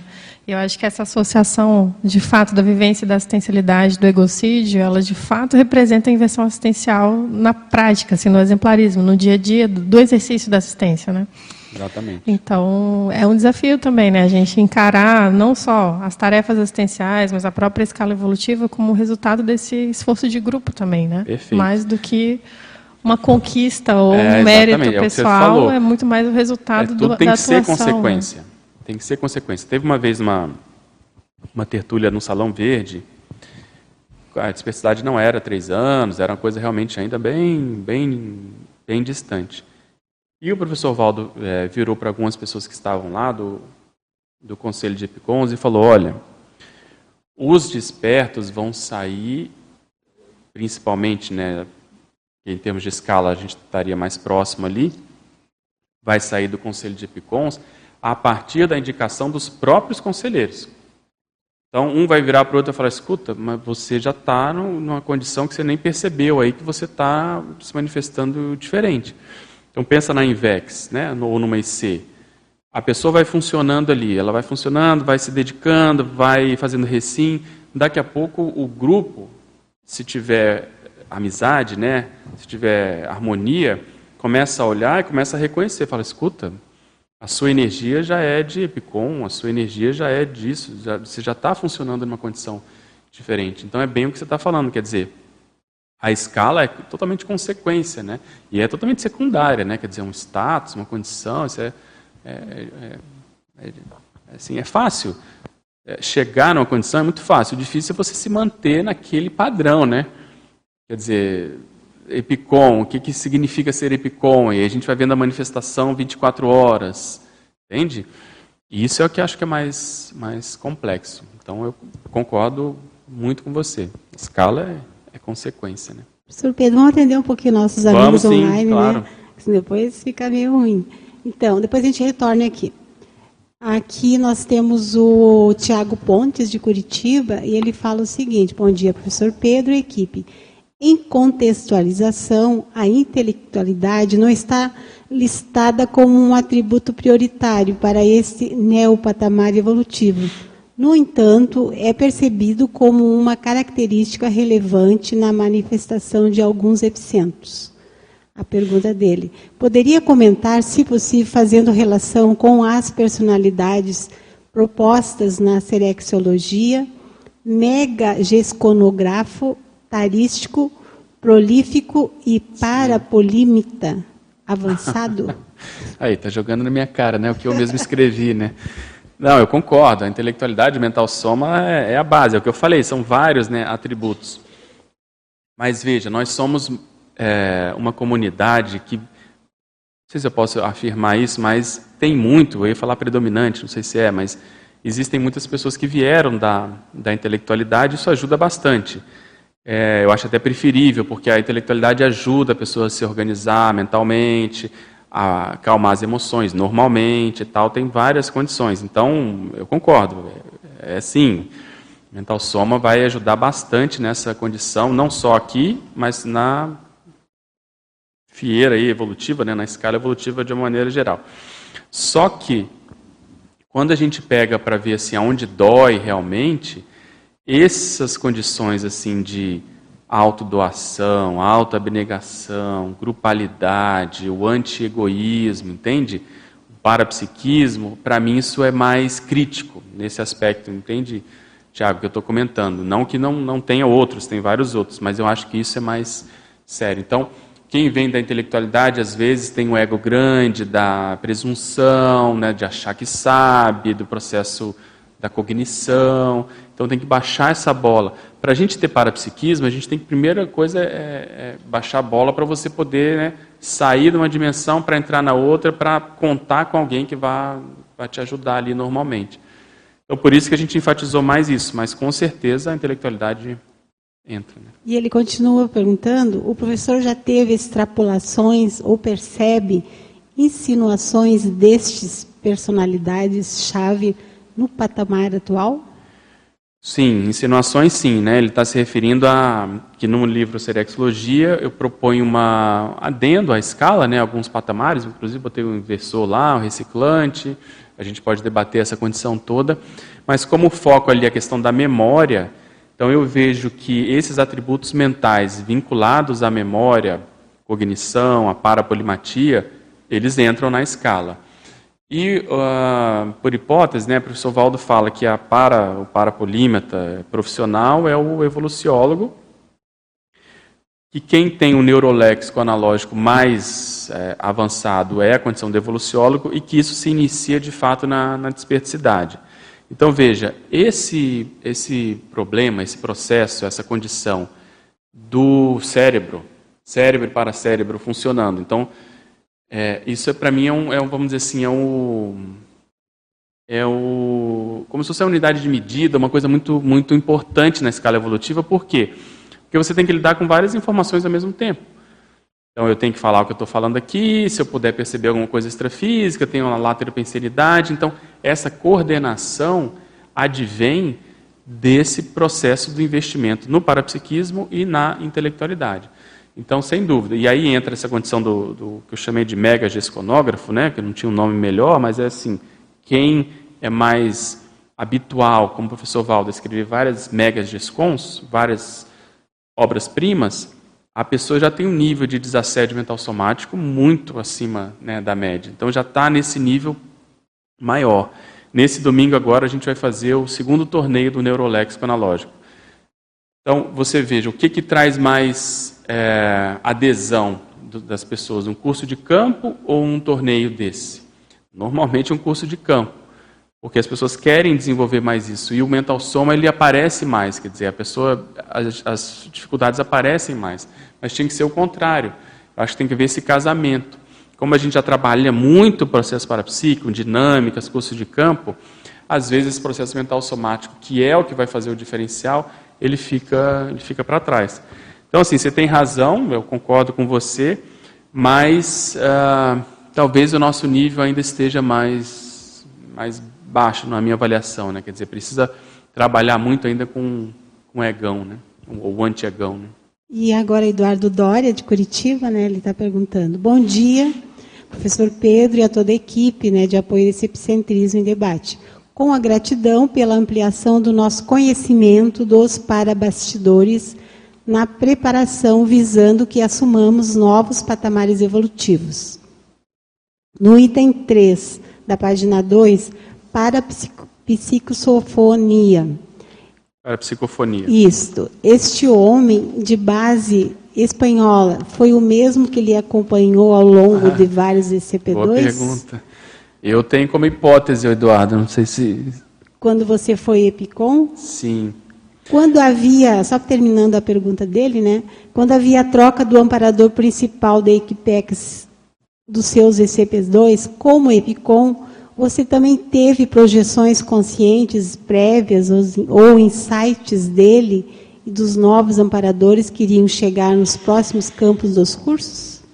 Excelente pergunta. Então, quando eu estava escrevendo aqui, eu deixei isso é como se fosse uma, uma sem aí uma coisa uma interitemização, né, como o professor Valdo chamava. Eu não tenho certeza, mas isso me chama atenção, porque, enfim, né, eu tinha acabado de ser é, indicado, aí um, menos de dois meses depois tem essa, essa experiência, e essa Consex fez questão de, de, de, de se mostrar para mim, né, de se destacar. Havia como se fosse aquela organização, né, as pessoas com um travesseiro, entrando no curso, eu achei que eu ia entrar junto ali, ele vem, se destaca e, e, e fala, fica, né, fica para depois, fica, é, sua hora vai chegar, alguma coisa nesse sentido. E aí depois, isso foi em 2000 e, final de 2005, né? 2006 eu começo a complementário, 2007 tem o, o ECP2, e aí surpreendentemente tem essa, essa Consex que, né, que a gente acha de base é, espanhola, pelo menos se mostrava muito nessa condição. Então, te respondendo, eu acho que sim, mas eu não tenho certeza, tá? não tenho nenhuma confirmação nesse sentido, mas é uma coisa que realmente chama a atenção. E quando houve a, a mudança, não, não, não percebi nada antes que eu me lembre, assim, pelo menos não juntei as pontas. Essa mudança foi bem radical, assim, foi num ECP2 de qualificação aqui em Foz do Iguaçu, quando mudou assim completamente. Antigamente era essa Conciex, que era muito mais é, assim mais brincalhona, mais tranquila, mais é, acolhedora nesse sentido. E esse que atua desde então é mais, é, sei lá, sério, mental somático, mais é, um outro um outro padrão. Então não tive nenhuma experiência assim que eu lembre é, nesse sentido, não. Tive na mudança de amparador da TENEPS, mas nesse povo não. Patrícia quer perguntar? Pois não. Bom dia a todos. Pedro, obrigada aí pela sua experiência né, tão rica.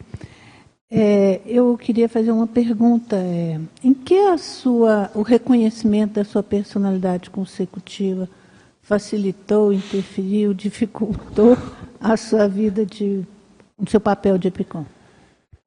É, é boa pergunta, né? Que a gente vai somando essas condições e é aquela tal processo da exposição. Então a gente vai ficando cada vez mais exposto, né? É, então, assim, guardadas as proporções, você veja que o professor Valdo esperou muito tempo para poder falar da condição de Zéfiro, né?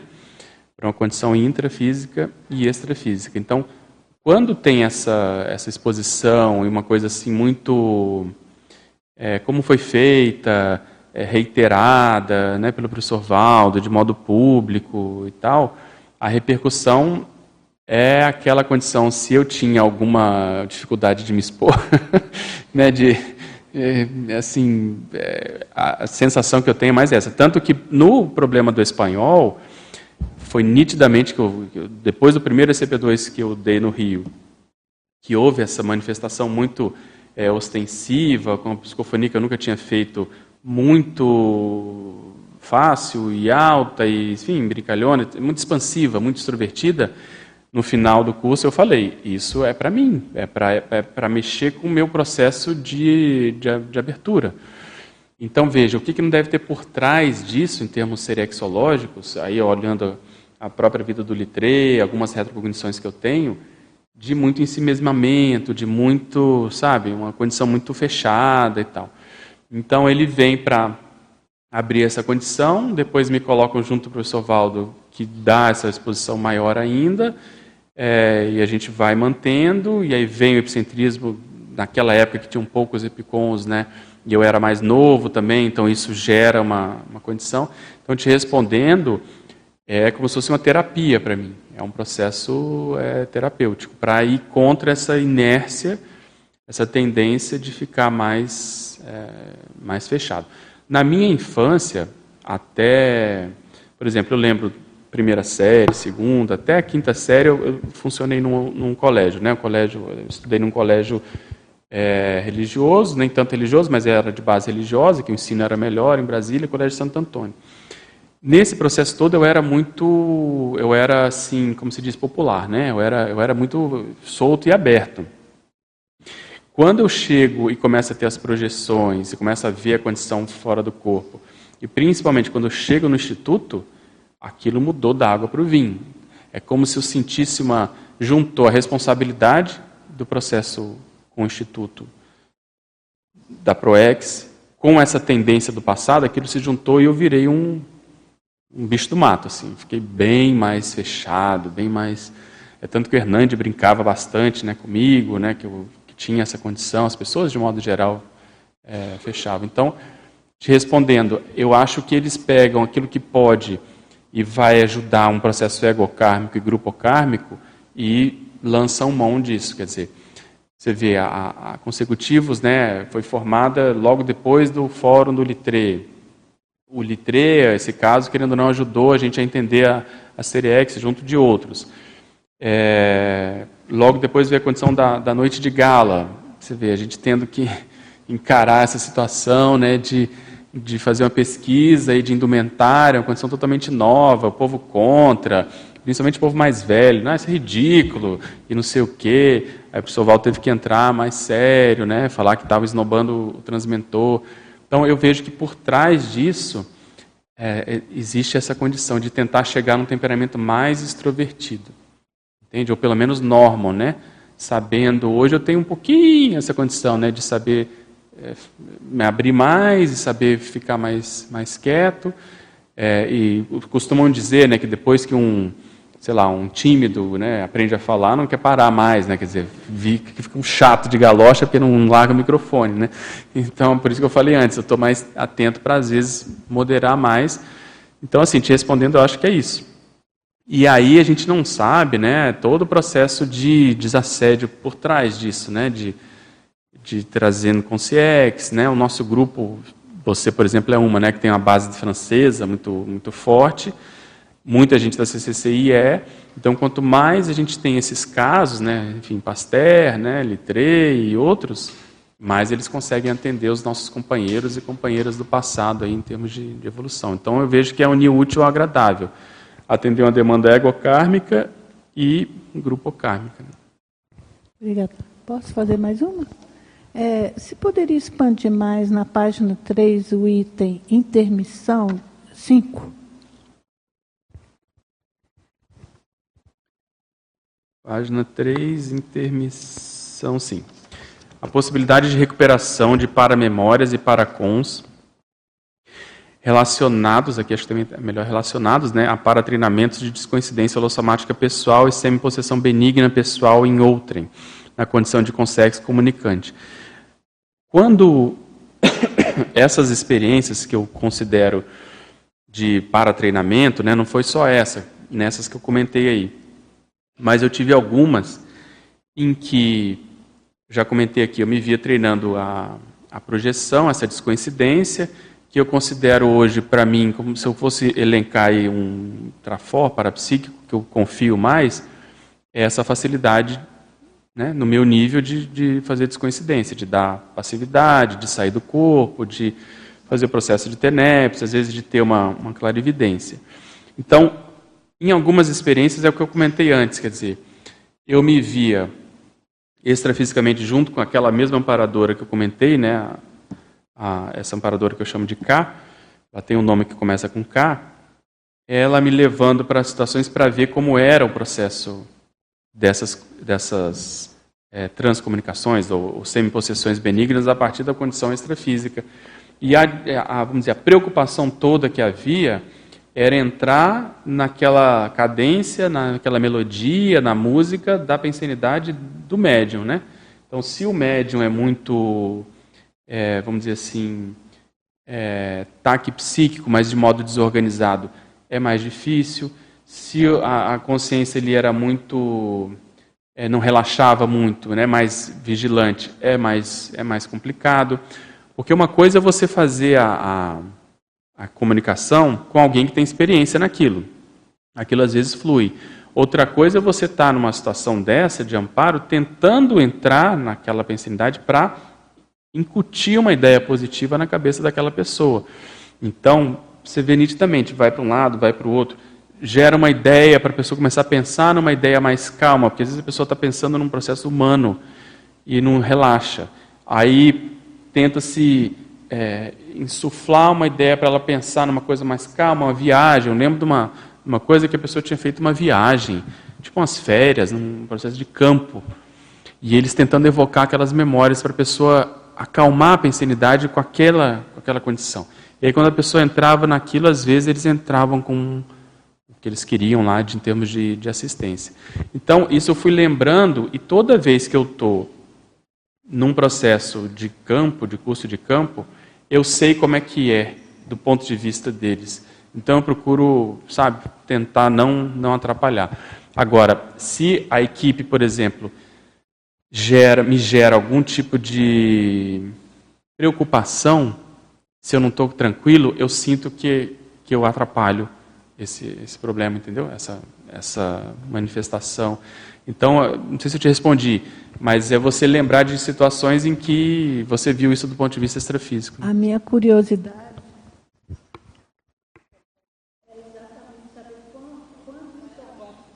é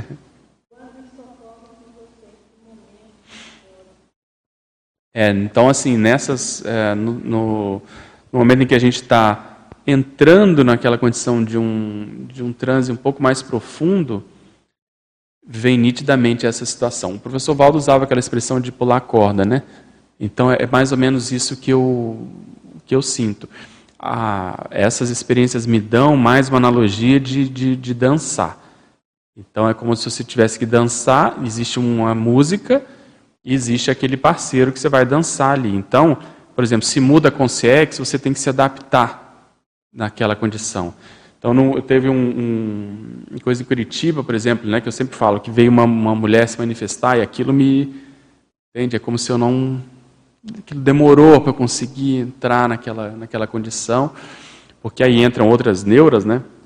Nossas, aí, humanas, e aí dificultam. Então eu vejo que é a condição de, de saber dançar conforme a música. Quando a Consex já você já está habituado, é mais, é mais fácil, né? Mas bacana que eu vejo do parapsíquico é você estar tá ali é, sabendo dançar vários tipos de ritmos diferentes. Isso que é, eu acho que é o ideal. Temos mais uma, uma pergunta aqui da online que era Tereza Cristina Estevão de Souza de Santa Catarina. Professor Pedro, faço TENEPS há dois anos e tenho percebido algo estranho que acontece algumas vezes e que gera um desconforto. É como uma intrusão mental, difícil de escrever. Uh, como se, de repente, entrasse alguma outra consciência pensando dentro da minha cabeça.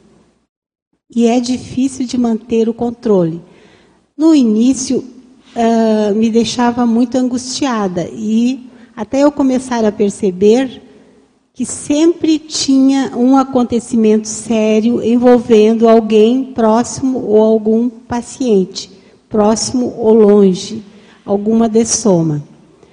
Uh, agora já tenho mais controle, mais controle. Percebo que tendo que tendo mais controle e confiança dura menos tempo.